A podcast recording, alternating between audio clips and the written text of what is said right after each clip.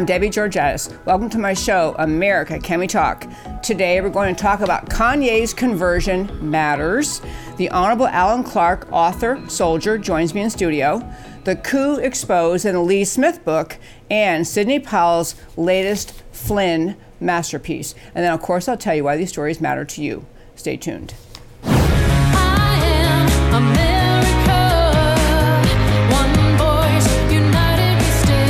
Debbie Georgatos, host of America Can We Talk, is an author, attorney, and political analyst whose mission is to inspire the American political conversation about preserving liberty in the best country on earth. And welcome again to America Can We Talk and to today's First Five. I've been waiting for an opportunity for a quick segment to talk about Kanye West and his conversion to Christianity. And you know, I think a lot of people are a little bit nervous about it. They're not sure he really means it. I'm actually getting the sense he means it, and I actually think it matters to the American political conversation. Just think about these facts. He has 30 million Twitter followers. That's more than I have, amazingly. 30 million Twitter followers, 21 Grammy Awards. And the thing that's so great about it is he came to this conversion to Christ in April of this year. But what he talks about when he talks to the world, when he he he preaches, he sings, he's got a new album out. We'll talk about in a moment he talks about things that matter, things that directly relate in a real life way in America to the following of Christianity or are falling away from following Christianity. He talks about loss of fathers in the home and that damage to children. He talks about the idea of abortion just being wrong. He doesn't mince words. Abortion is, is the taking of life. He talks about the removing of God from public schools and how it's hurting children. He talks about family, community life, and basic virtues. He has a new album out, which is called Jesus is King. It was released October 25th. It's already made it to the number one on the Billboard 200. And I will be perfectly honest with you, I haven't really listened to Kanye West music before this. I know he was a rapper, I know he has some pretty rough lyrics people didn't like. But the reason I think it's so consequential and exciting that Kanye West is doing this is because when we when some people try to bring the message to the, America's culture that Christianity matters, that our Judeo Christian roots matter, that our country needs a, a, core in morality, a lot of folks, millennial types, do not want to listen to people they perceive as little old ladies at church. They don't want to listen to the what they perceive as bombastic television preachers. They don't necessarily want to listen to long-term people, uh, people of the cloth but when someone they thought they already thought was cool, who actually was popular in singing rap songs with, as I say, pretty off color lyrics and, and topics, and he's talking to them about the idea that Christianity matters that he puts an album out, Jesus is King. Honestly, if someone had told you that even two years ago, Kanye West would do that, most people would say, yeah, right. But I think it's a wonderful thing because many of us have been talking in America about how when you try to get our country back on track, you try to restate or reset our values, inspire people to believe in our values. It's very hard when so much of America has become oblivious to religion or you know C and E Christians Christmas and Easter but not really have the fabric and core and meaning of Christianity embraced in their lives a, a true accepting of Jesus versus attending church regularly or irregularly. So the idea that someone they already thought was cool, who has been through life struggles, he was actually in a, I believe he's married uh, to Kim Kardashian in 2014. Sometime after that, 2016, he was actually hospitalized with mental disorders, with um, bipolar disorder, and, and I think some other problem. Point is, he's had these ch- tough challenges. He's lived life, and he, his whole life is so public. Everyone knows his stories, knows his shortcomings. And he's telling people now, young people in this country, that Jesus matters, that Christ matters, that Christianity matters, that faith matters. This, if he sticks with it, is going to be a huge impact on the American political conversation, a huge impact on turning America back to its roots. And that, my friends, is today's first five.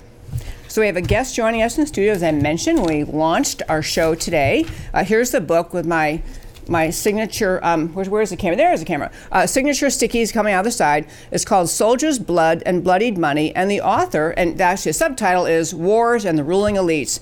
And the author of that book is here in the studio today with me, Allen Clark. Well, I'm delighted, Debbie. Thank you.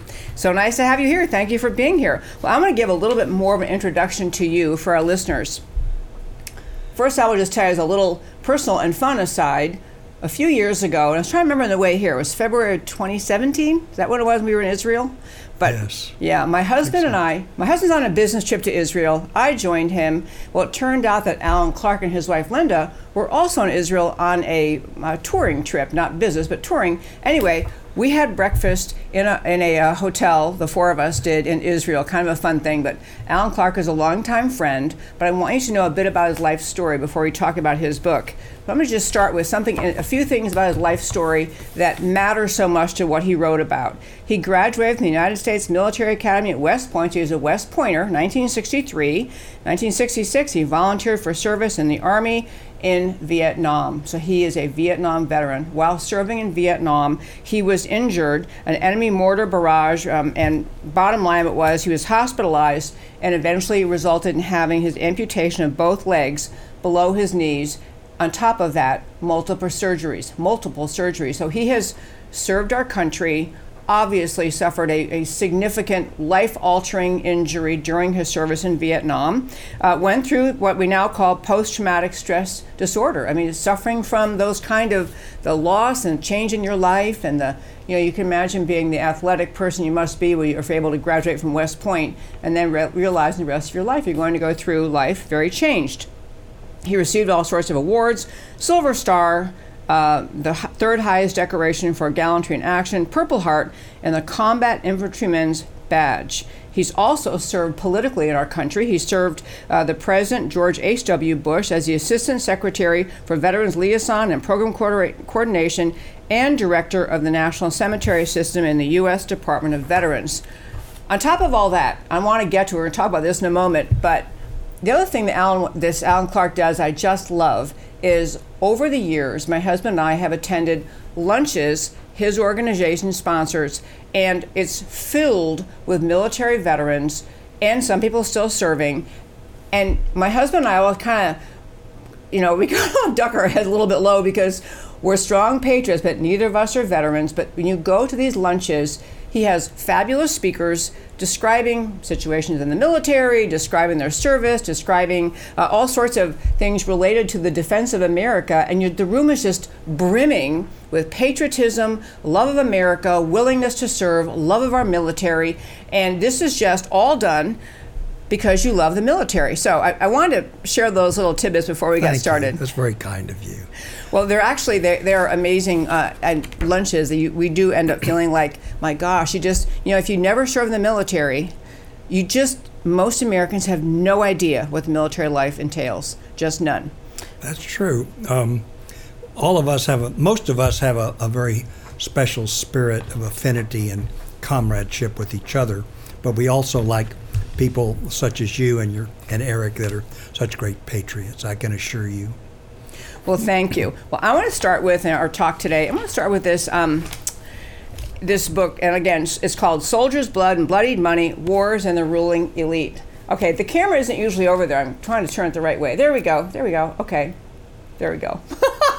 okay, so Tell me what, why you wrote this book. I'd love just to hear what motivated you to write this. Well, I started out uh, 12 years ago with my own autobiography about Vietnam, um, my wounding and my healing story, and my healing through my Christian faith uh, from post traumatic stress. And then I wrote a, a, second book called Valor in Vietnam about stories about soldiers of Vietnam and sailors and airmen and Marines and, and an Army nurse and so forth. And then I started getting into wars and studying history. I've always loved history. So I started beginning to ask, well, what in the world were the real stories behind how these wars started and conducted? And especially, you know, a lot of people write war stories. And but but my stories are, are stories about what I call the usual suspects that I've found out about that get us into wars for personal profit and fulfillment of greed. And I call them I call it a, a seeking of cupidity. Okay, and then cupidity. Cupidity. C U P I D I T Y. Yeah, cupidity. And then um, I, I, just cover four major wars that we fought in specifically American Revolution, Civil War, Spanish American, and what I call the banana banker and oil wars in Central America. Uh, much so spearheaded by a two two time Medal of Honor recipient, Major General Smedley Butler in the Marines. So the combination, I started looking at this history, and, and what we had been told were the reasons that we went to these wars were not necessarily the truth, and there was something behind them that was economic and so I started getting into that and I started buying books that were 100, 125 years old, you know, antiquarian bookstores and so forth, and started getting into it and just fascinated with the different aspects and elements that were behind the wars that caused the casualties. And I cover casualties. You know, there's no holds barred on the casualties. I mean, war is not a it's not a you know blow the bugles and wave the flags and charge. There's there's after effects. I'm an example. Yes, you are. Well, actually, I want to focus on one of the wars you talk about, the Revolutionary War, and then I want to turn and talk about Syria and Turkey and the Kurds. But mm. to be clear, so your book, you talk a lot about the unknown reasons, unknown to the average American yes. for the wars that we get into. So, for example, the Revolutionary War, people talk about it and they're just, we have pride in America because of the outcome, because we got around to having the Declaration of Independence and building a country around the idea that we each have rights from God simply because we're born. That's what the Declaration starts out saying the structure of America, the Constitution. So we, and, the whole, the creating of what I often say in the show is the most extraordinary experiment in human liberty ever in the world, America. But you're talking here about, you know, and so we talk about, well, yay, we got into this Revolutionary War because we wanted to stand up for the right of men to live in freedom and, and live in liberty. And we got to that conclusion with the Declaration and the Constitution. But talk a little bit about the financial things that occurred ahead yeah. of time that got us to where we on the Revolutionary yeah. War. Well, the French and Indian War cost Great Britain a lot of money for seven years and they wanted us to pay the bill for the war that that uh, we had fought, plus the British had fought against the French and the Indians. So they said, okay, we're going to have a debt from this. America, you're going to pay us. They put all sorts of taxes on us, all sorts of special things. We could not issue our own coinage. We could yep. not issue our own money. And they said, you will only use the English pound. So this led to a lot of smuggling by our people. You know, we just didn't worry about that. People know about the Tea Party and everything. But just so many, um, you know, it was like original taxation without representation. And we just finally said, and it started up in Boston, you know, with Samuel Adams mm-hmm. and people like that. One of my heroes, yeah. Yeah, yes. and we're gonna we're gonna take this country back, and we're gonna run it ourselves. We're not gonna let these people run it. And with with the church, especially the church, the Anglican Church is in control in Virginia and partially in New York. We've just had it. You know, we don't want this anymore. So we're gonna fight for it, and we fought and we won. So that war, even though there were unknown unknown to most people financial reasons behind England's pressing of taxation, which we felt was unfair, the, our forebears thought were unfair, and and we were saying we didn't have representation, so that was our reason. We still got to a right conclusion in, in getting into that war and, and, and fighting for our independence. Or the outcome is so great, you kind of say, okay, whatever the finances were, were, were not problematic. Is well, that right? Or? Well, the, the, the financial reasons that pushed Britain to put these onerous taxes on us and constraints on us financially was what really pushed us over the edge. Yeah. Uh, because they're the ones that control. They had the government, they had the governors, they controlled everything. So we were basically a vassal state of Great Britain. That's what it boiled down to. And they were not, uh, you know, we didn't control our own destiny. And just a whole lot of things like that relative to the economics. But it was just an oppressive uh, colony. You know, and it took a long time, two, almost 200 years, for everybody else to get out of the yoke of the British Empire. It was yes. after World War II before other people caught up with us from 1776. Yes, it's true. Um, I'm tempted to get off on a side, but I won't do that. I'll stay focused. Something interesting I just thought about uh, that was related to the how. Uh, actually, I'll tell you quickly. There was a uh, a store a book written by Brett Baier that deals with the with FDR, and uh, we just had a little event at our home featuring him. It was the Tehran conference, FDR, Stalin, and Churchill, talking about you know how do we how are we going to stop Hitler, and we, they had to get a plan they all could agree on. It became D-Day was the ultimate name of the plan, but they were talking at, at this time, trying to figure out what to do. And part of what Churchill was bothered by, even in that era, in World War II, Churchill was bothered by what FDR seemed to be signaling was ultimately you have to UK you have to stop having all these colonies. You, you can't really keep India as your colony. And even then, which seems relatively recent history, Churchill's saying, I'm not too sure, but he didn't like that talk. But anyways, well, you know, uh, they depended upon Australians and. Um, you know, Indians and Pakistan and, and everybody all over the world, they depended upon them to fight for the British Empire. Yes. And, you know, they, they, they could possibly, if they wanted to, after about 47 or 48, once they formed the Commonwealth. But before that, they were basically required to serve. And so if Great Britain went to war in World War One, World War Two, everybody had to go fight. So the colonies served them militarily. Sure. Yeah, Oh, yeah. yeah. Well, now I want to ask you because you have studied, and I, we can't go into the astounding depth of your book uh, and all of the different intricacies. So I wanted to just pick some particular issues I mentioned to you before we got together today. Given what you understand about the armaments industry and the um, actually I made a little list. I wouldn't uh, leave them all out. The armaments industry, the uh, religious entities, leaders, politicians, bankers, media titans, lawyers, secret societies, all of that really playing behind the scenes in decisions America made throughout history. Going to war, which I, I, I mean, honestly, people don't know anything about that. And that hasn't changed, Debbie. That hasn't changed. It is these powerful elitists and these different special interest groups that still pro, pro, get us into wars again so that our young people, you know, they, they join the military for this or that reason, you know, education, patriotism, family legacy, whatever the case may be. We're the ones that go carry it. You know, the people in the Yep. boardrooms, they don't fight.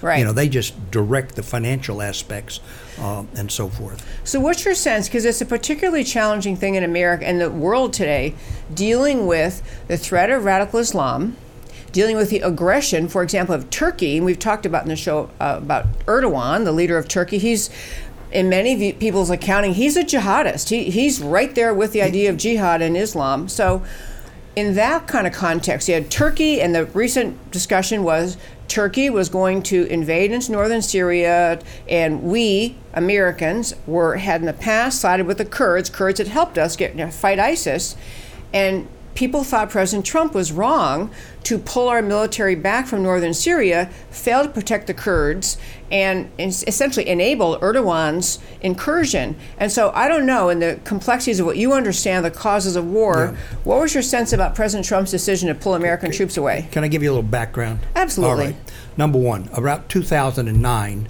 very few people know that Qatar and Saudi Arabia wanted to have a natural gas pipeline from Saudi Arabia and, you know, natural gas from Qatar through Jordan into Syria and offload it in Syria for the European market and get into mm-hmm. competition with Russia. Okay. Okay. Assad did not want to let that happen. So automatically, the lobbyists that, that wanted to make money off Qatar and Saudi Arabia national ga- natural gas going there, they couldn't make their money anymore. So I don't trust these politicians anymore. So what it was pushing Obama to then go into Syria and decide that he would join the Sunni operation there to go against Assad, who was allied with the Shiites in Iran. So he, so he said, okay, we're going to put a certain amount of special forces troops in there. We're going to help the Kurds. We're going to, we're going to try to overthrow the uh, Assad government Yep. for a Yes. variety of reasons. And he talked about genocide. Well, the fact is that whole Benghazi operation was set up by the State Department to take arms that they had pulled out of Libya during Gaddafi's tour, put it in that secret base in Benghazi.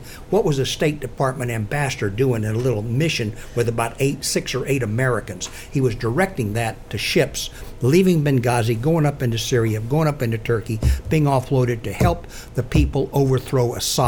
So part of it was that they couldn't get their pipeline. That was number one. And number two, well, let's overthrow him. Well, what right do we have to overthrow Assad? That's his country. Those are his people. I mean, we just can't fight all these wars. Yeah. Americans have gone time and time again.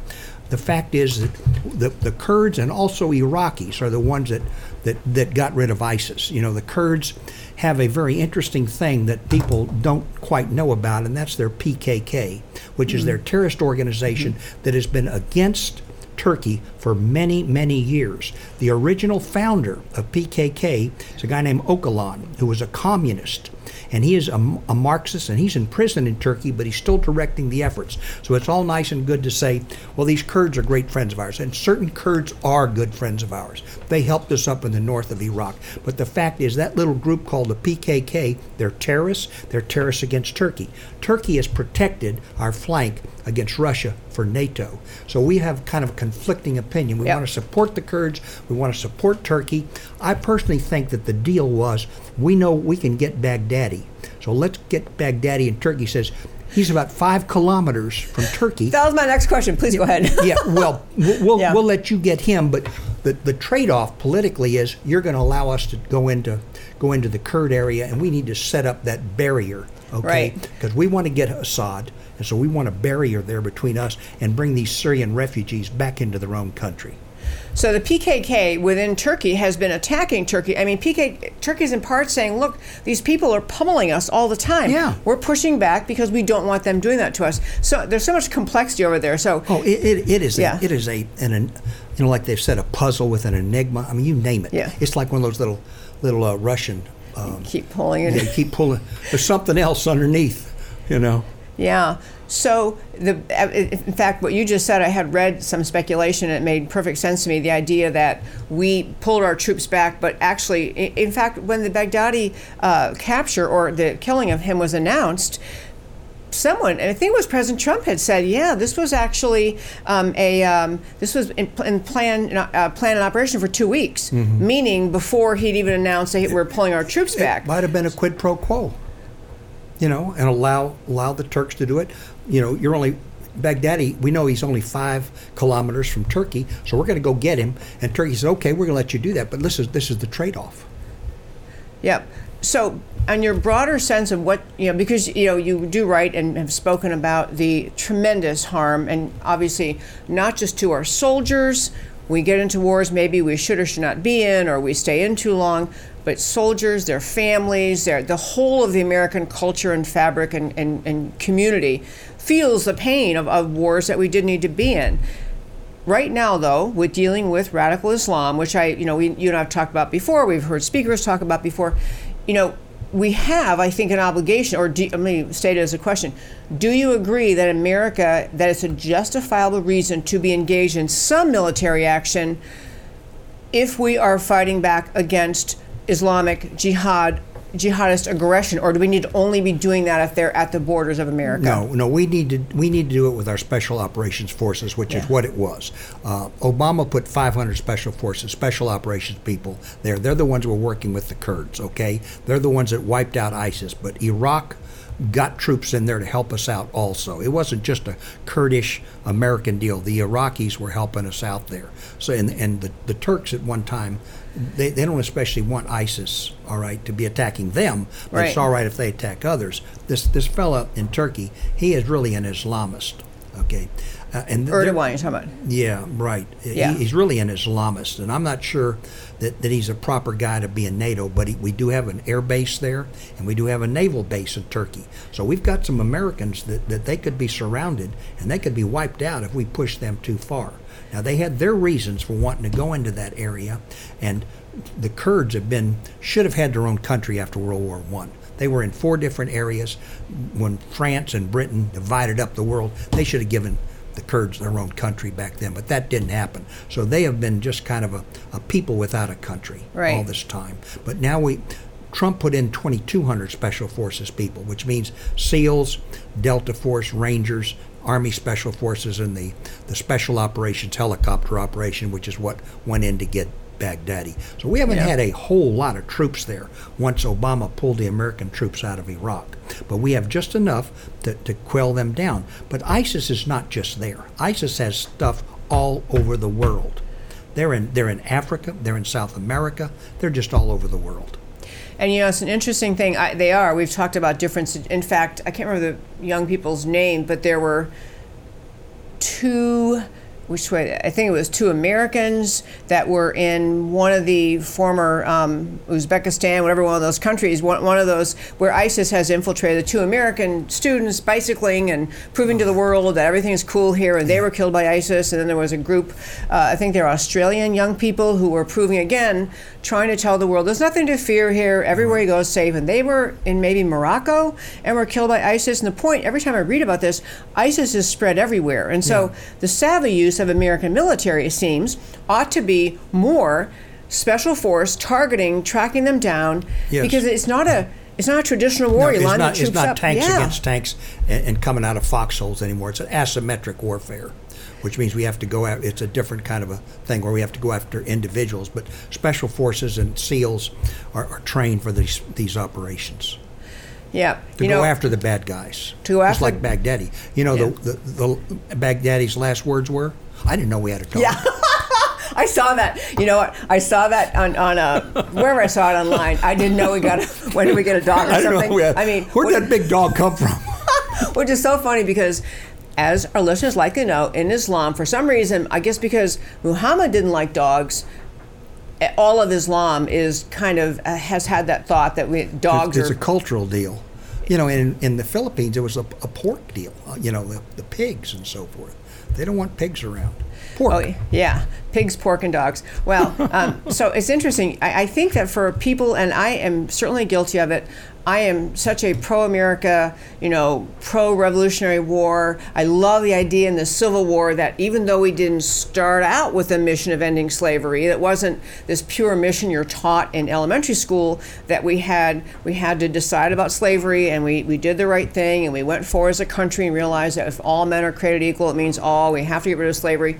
There's so many more complicating factors behind the scenes and, and financial things that really were the, the instigator. And I, it's, it's kind of funny. It's like on the one hand, your book is kind of kind of attacking my my um, what's the right word? Uh, you know kind of America loving dreams. But you love America you love the military but you're just saying people should understand the factors in play behind the scenes. what's really behind it? Who's who's making money? Follow the money. That's the bottom line Civil War, you know, follow the money. Who's making money off this? You know, the, the, slavery was a big issue, and I'm sure glad that slavery was gotten rid of in this country. No question about it. It's just horrible. It's been horrible since the beginning of time for anybody yep. to be slaves. I'm glad we got rid of that. But there were some other issues involved, and I cover in the Civil War uh, assassination attempt by presidents of the United States by Southern sympathizers because they were not they did not want states to come in as slavery states. They wanted to get rid of them. And I also cover the uh, the French coming into Mexico. I mean, I, I did an extensive, amazing, um, in my mind, amazing. Yes, it was amazing. I can agree with you. Yeah. Oh, you know, over over hundred books in the bibliography, plus over 200 footnotes, much less all that. It just people don't know anything about this. Did you know? When people read that, did you know France attacked Mexico in 1861? Invaded Mexico? Yeah, people and they controlled it for six years. Yeah, people don't know those things, and uh, you know that kind of starry-eyed love of America thing.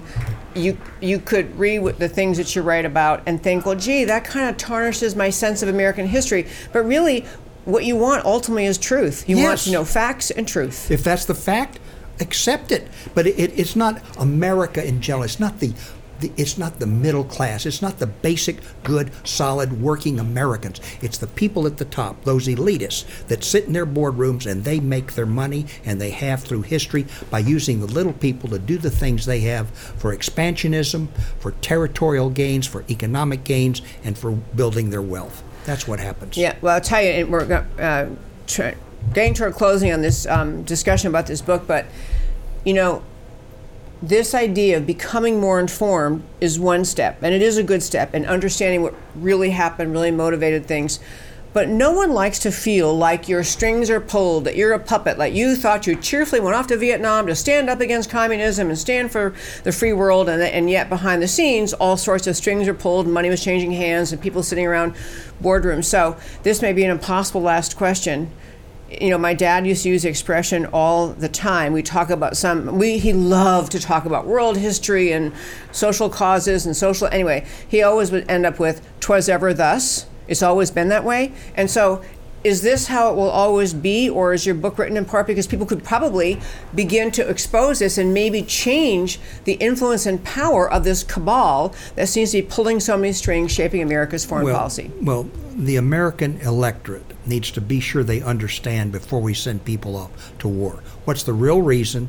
Ask questions, get away from their TVs and their sitcoms and so forth. Pay attention, go to the town halls, listen to what people are saying, and say, does that make sense? What that Yeah. politician is saying? Do, do we really need to do that? Who's going to make the big thing? Who's going to make money off this? Yeah. You know, what company is going to sell the weapons, whether needed or not, for their profits? What's the propaganda, which was a big deal in the Spanish American War? What lawyers like John Foster Dulles and his brother Allen that made a heck of a lot of money helping the Germans build up in the 30s? Right. That's one of the other things I couldn't get into just very barely here. But these are the kinds of things that we need to pay attention to. You know, I, uh, you, that's, that was very well said. You know, I was thinking of an analogy um, about how in America, we always say we're so grateful for we have all the developments of modern medicine and we have pharmaceutical companies and look at the great things they do. They come up with new drugs and they test them and they help people. But pharmaceutical companies are also inspired to sell what they create. And so they sell essentially end up selling to people things they don't need. In fact, they that there was a um, there was a book, Selling Sickness. That was what it was called. It was about the pharmaceutical companies determined to sell their drugs by selling sickness, by tantalizing people to think, well, you know, did you ever have the, the uh, experience of blah, blah, blah happens? You probably had this disease. You probably need this. Well, it's kind of interesting. We like to think of our armaments industries, the parallel I'm making, armaments industries as people who are just loyal Americans wanting to fund and, and prepare our soldiers to have the best equipment possible so we go to war, we can win it. And you're saying, actually, I'll let you close on this. The armaments industry is actually more likely to be encouraging the war to be able to continue production and sale of what they make. Is that Well, right? Because they're pushed by the profits, they're pushed by their stockholders to have higher earnings per share. I have an exact example of this. I was in, I was involved uh, several years ago with getting a, uh Fisher House down at the VA Medical Center, so that the families that came in that have their their um, sons and daughters sick there could stay for ten dollars a night. We had to pull teeth to get the arms merchants in the areas to donate money for that. These are the guys and gals in their in their big boardrooms again mm-hmm. that make money off sending our troops off overseas to get hurt and to get maimed and come back and get old and get sick and their families come to the hospital. We couldn't get all the money we needed. yeah. It was it was it was I, I was so dispirited. So Yeah. dispirited. Yep. Allen Clark, thank you for the astonishing amount of research you obviously did to produce such a book. And again, my friends, looking at the correct camera, we are we are looking at the correct camera. There we go. This is Soldier's Blood and Bloodied Money: Wars and the Ruling Elite. You can get this on Amazon. Amazon, right. And um, also, do you have a website of your own that you'd like to tell our listeners about? Well, my, my website for uh, is combatfaith.com. That's my main website to help veterans heal with post traumatic stress. I put that together about 15 years ago. Combatfaith.com. CombatFaith.com. Yeah. Allen Clark, thank you so much. Thank you for Oh, coming in. delighted to be here. Thank so happy you. you could be here. Thank you. Okay, the next thing we're going to turn to, we can I want to talk about very briefly has to do with this coup exposed. This is the shortest story because I want to get to one last. I cannot wait to tell you about Sidney Powell's la- latest filing on Flynn. But let's quick talk about this this uh, paper coup. We're talking about the coup being exposed. This is another book, and uh, we have extremely wonderful Matt the Wonderful with a clip. I want to just show you the picture of this book you can buy it on Amazon. It's called The Plot Against the President by Lee Smith. This is a book that Devin Nunes, the current congressman, who was the first person in Washington in the Congress to finally figure out what the left had been up to inside the FBI, Department of Justice, Obama team inside those entities concocting a hoax against President Trump. So this guy is writing essentially about what Devin Nunes uncovered. I got to tell you folks, this is a this is a book you have to read and understand, especially if your friends think, well, probably Trump did something wrong. He must have done something wrong, or they wouldn't be investigating.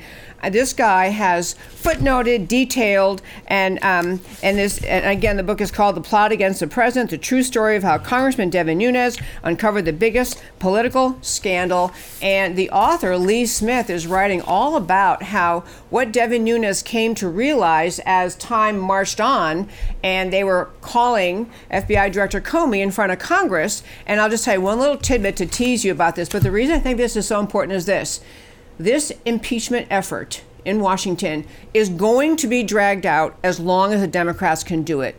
They want to have a cloud over President Trump's head leading up to the 2020 elections. This effort to get him over the Trump Russia collusion flopped because it turned out after millions of dollars, Bob Mueller found zero zip, not a nothing. There's nothing to it. So this is a, uh, but this book is exposing how it wasn't just that there was legitimate concern whether President Trump might have colluded with the Russians, so they had to start investigating it.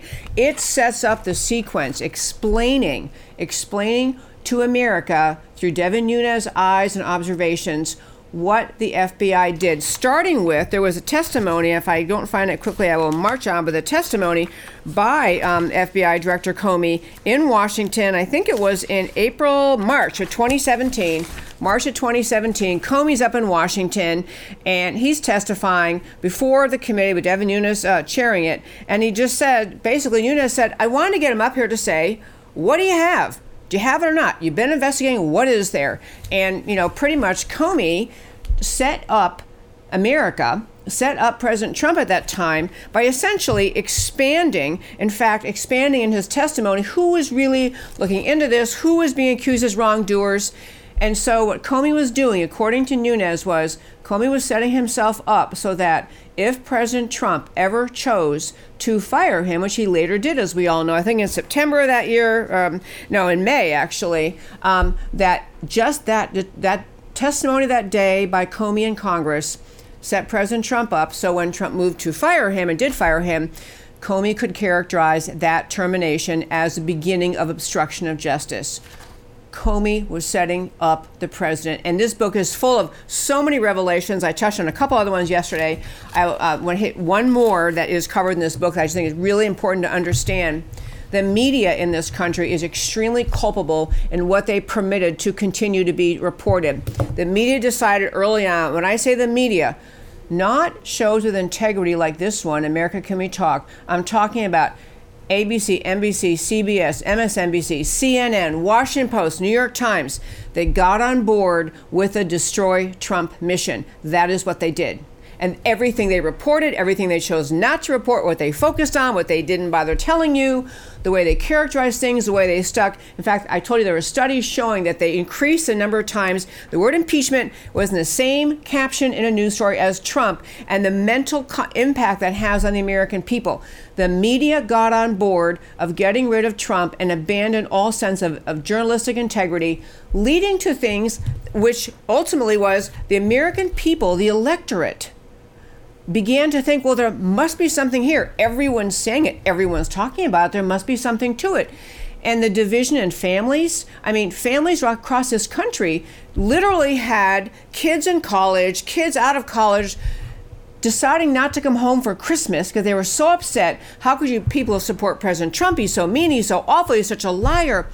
The media played an enormous role. They have complicity in what the FBI and DOJ did to attack President Trump. Much more of that story, but I want to turn to my last story today because Sidney Powell, who has been on this show many times and we'll have on again, I'm sure, Sidney Powell's latest filing in the case involving Lieutenant General Michael Flynn. I want I cannot wait to just hit these three points with you. So, where we are on this, Sidney Powell, now attorney for Lieutenant General Michael Flynn, has already pled guilty so she filed a motion to compel Brady evidence. Brady is just the, the standard in federal law, actually comes from a case named Brady, basically says when you are prosecuting and you have someone, you filed charges, someone ha- is being prosecuted, the duty of the prosecutor, you must turn over all potentially exculpatory evidence, meaning anything you have that would help the defense excuse me, help the defense either defend itself or even call into question a witness the prosecution is bringing. Anything that would help the defense, you have to turn it over.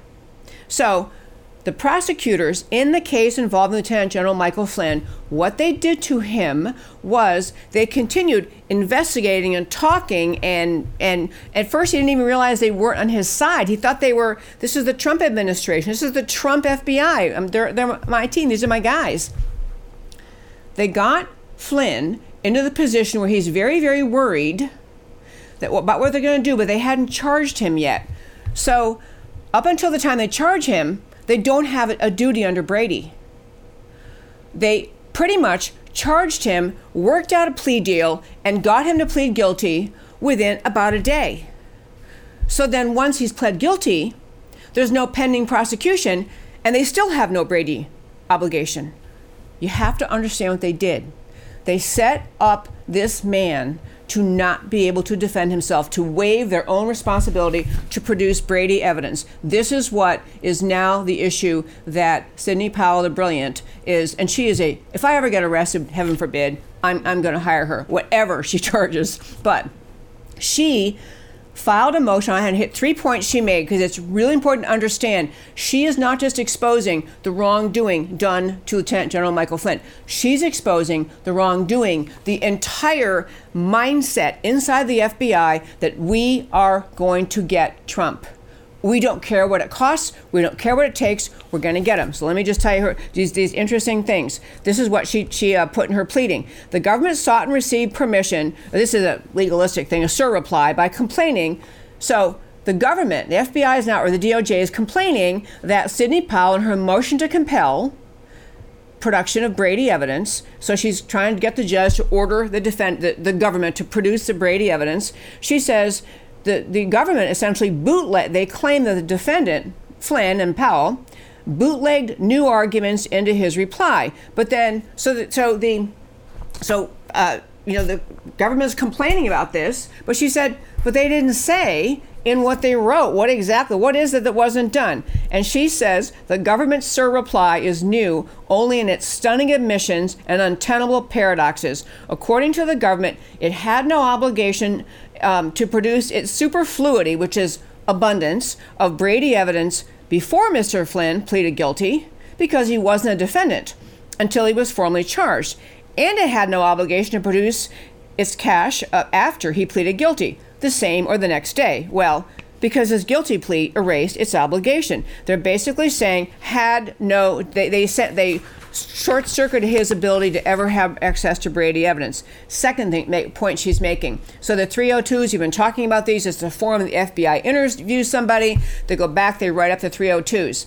Evidence now exists not speculation, evidence that inside the FBI, the people changed Flynn's 302s. Comey and others inside the FBI had said, Yeah, we talked to Michael Flynn. We don't think he was lying. Everything seemed fine. Didn't think he was lying. And so the 302s were altered apparently by Lisa Page and Peter Strzok. So her point on this is so she's trying to demand, so you have to get this and see how nefarious the government's conduct is. Sidney Powell is saying, I want to see all of the versions of the 302s about Flynn that got before you got to the one that we now have in front of us. I want to see all the versions. And the government's answer was something like, well, you know, I don't have it with me today. Like, like that was an, literally like he's saying, I, I don't seem to have that in my pocket. So she, fortunately for us, understands the system of the FBI. So she says, again, Sidney Powell, the government attempts to gloss over the existence of at least one earlier draft of the Flynn 302, then asks the court to leap blindly to the conclusion if it did exist, it contained the same information as the government had already designed, uh, deigned to produce. Aside from the inherent contradiction, so she's saying, if if the government's trying to say the first 302 are the same as the one you produced, you know, then why then then there wasn't any change. It wouldn't be a first one. And then she says the FBI Sentinel system, and she's capitalizing Sentinel. It's a it's a computer program. Sentinel system can retrieve any draft. Drafts are numerically serialized when placed in the system. She knows the system. She's saying you can't just say I don't have the old 302s. She's really hammering them uh, on, on producing these things, and um, and she's also she dropped something else. You know, this is going to make them nuts, which is. Flynn's lawyers at the time of this FBI arm twisting. You, you can't even call it a questioning, arm twisting. His lawyers at Covington had helped him prepare his FARA, F A R A, Foreign Agent Registration Act. They helped him produce and fill out the FARA. He was then being questioned about the accuracy of what he put in his FARA. So the Covington lawyers who helped him do that form, fill out the form correctly, they're in, in conflict. They're trying to protect they're supposed to represent their client's interests, but he's being accused of putting false things about his FARA, which, if he did, the lawyers are responsible because they helped him fill it out. So they're trying to push, they're in this meeting with the DOJ and Flynn, trying to push Flynn, yeah, maybe better take this deal because they want the, the government to drop the accusation about FARA because they themselves may have liabilities. Point that little gem out. Last gem, this is her closing point. Okay, no, okay, her closing point. I read the whole brief. It's a wonderful brief, but you might find it boring. I found it fun. I'm going to tell you last point she makes. In conclusion, this is her filing. Love Sidney Powell. In conclusion, yes, the government engaged in conduct so shocking to the conscience and so inimical to our system of justice that it requires the dismissal of the charges for outrageous government conduct. conduct. She gives a, a, citation to a Supreme Court ruling. However, as fully briefed in our motion to compel and reply, at this time, Mr. Flynn only requests an order compelling the government to produce the additional Brady evidence he has requested in full an unredacted form and an order to show cause, which is a motion you can file, an order to show cause. She wants the court to issue an order to show cause why the government should not be held in contempt. At the appropriate time, Mr. Flynn will file a separate motion asking that the court dismiss the prosecution for egregious government misconduct and in the interest of justice. One last piece she had in there was pointing out that at the time they arm twisted Flynn into pleading guilty, they were threatening Lieutenant General Michael Flynn's adult son who had a wife and a baby at home, threatening that they could charge him with crimes also. Flynn is thinking, keeping my adult son out of prison? Okay, fine, I'll plead to something. This has been brilliantly lawyered. It's not over yet, but brilliantly lawyered by Sidney Powell, and in a way that actually is not just, as I said, not just defending Lieutenant General Michael Flynn, it is really exposing for the American public, if you're willing to pay attention and learn it, to recognize the degree to which the FBI, DOJ, CIA, and Brennan and others were so determined to get President Trump all standards tossed to the wind, all legal uh, protocol dropped in order to get President Trump. Because to, get Flynn, they figured Flynn will flip, he will go help us get Trump, and this was their mission. People, if this does not get cleaned out, if we do not have a massive clean out of the FBI, DOJ, arrests, prosecution, and jail time for at least a dozen people I could name, then we're deciding that we will abandon the rule of law in America, and that is not okay. Okay, we're going to wrap up. We have one minute, but I can t- do it really fast. We're going to talk about why the stories we talked about today matter to you. First story we had today, we had, oh, Kanye's conversion. I'm loving this guy. Never heard his music, but now I love him. Kanye West is an unparalleled pop culture icon. West epitomizes street cred for sure. His rap music reflected the reality of inner city life, marriage to Kim Kardashian, the ultimate validation of pop culture visibility. West's visible conversion to Christianity seems authentic. I understand we'll have to wait and see, but seems authentic. New Jesus is King album is huge. Message to 30 million Twitter followers will be heard. Well, Kanye West's 2019 conversion to Christianity mark a U-turn moment in reclaiming America's Judeo-Christian culture. The coup exposed Lee Smith's book, Why It Matters. His book, The Plot Against the President, anchored to the role of Congressman Devin Nunes in exposing the coup, irrefutable proof of the coup for any honest, objective reader. America's grasp of the reality of the coup is growing. The coup attempt is the most egregious political scandal in American history. The weaponized government of the Obama administration, FBI, and DOJ, plus the media, equals organized crime. Okay, honest to goodness, it has to be prosecuted. Will there be accountability, real corrective actions? Barr and Durham hold the keys. What will they do? And in Sidney Powell's latest Flynn masterpiece, again, America's grasp of the coup attempt is growing. Sidney Powell filed a motion to compel Brady evidence in defense of Lieutenant General Michael Flynn, and the government replied, and this is what they did reply we don't have to provide anything. We don't have to. She points out in her motion that the government failed to provide Brady evidence before coercing a guilty plea and claims now that the plea was entered, they still have no Brady duty. Government still never produced earlier drafts of Flynn 302s and appears to be ignoring the fact that they can access them in their system. Her latest brief on behalf of Lieutenant General Michael Flynn is plain speak, revealing FBI and DOJ corruption, including apparent, deliberate, premeditated framing of Flynn. America will never recover if there's not accountability for the coup plot. And that, my friends, is America Can We Talk for today. Thank you for tuning in every Monday through Thursday, 3 p.m. Central Time. Email me at americacanwetalk at gmail.com. I love to talk to our listeners. Like this Facebook page. Follow me on Twitter, subscribe on YouTube, be part of the American political conversation. It matters if you speak up for America. And that, my friends, is why I do this show every day to speak up for America because America matters. I'll talk to you next time. Like a crashing wave.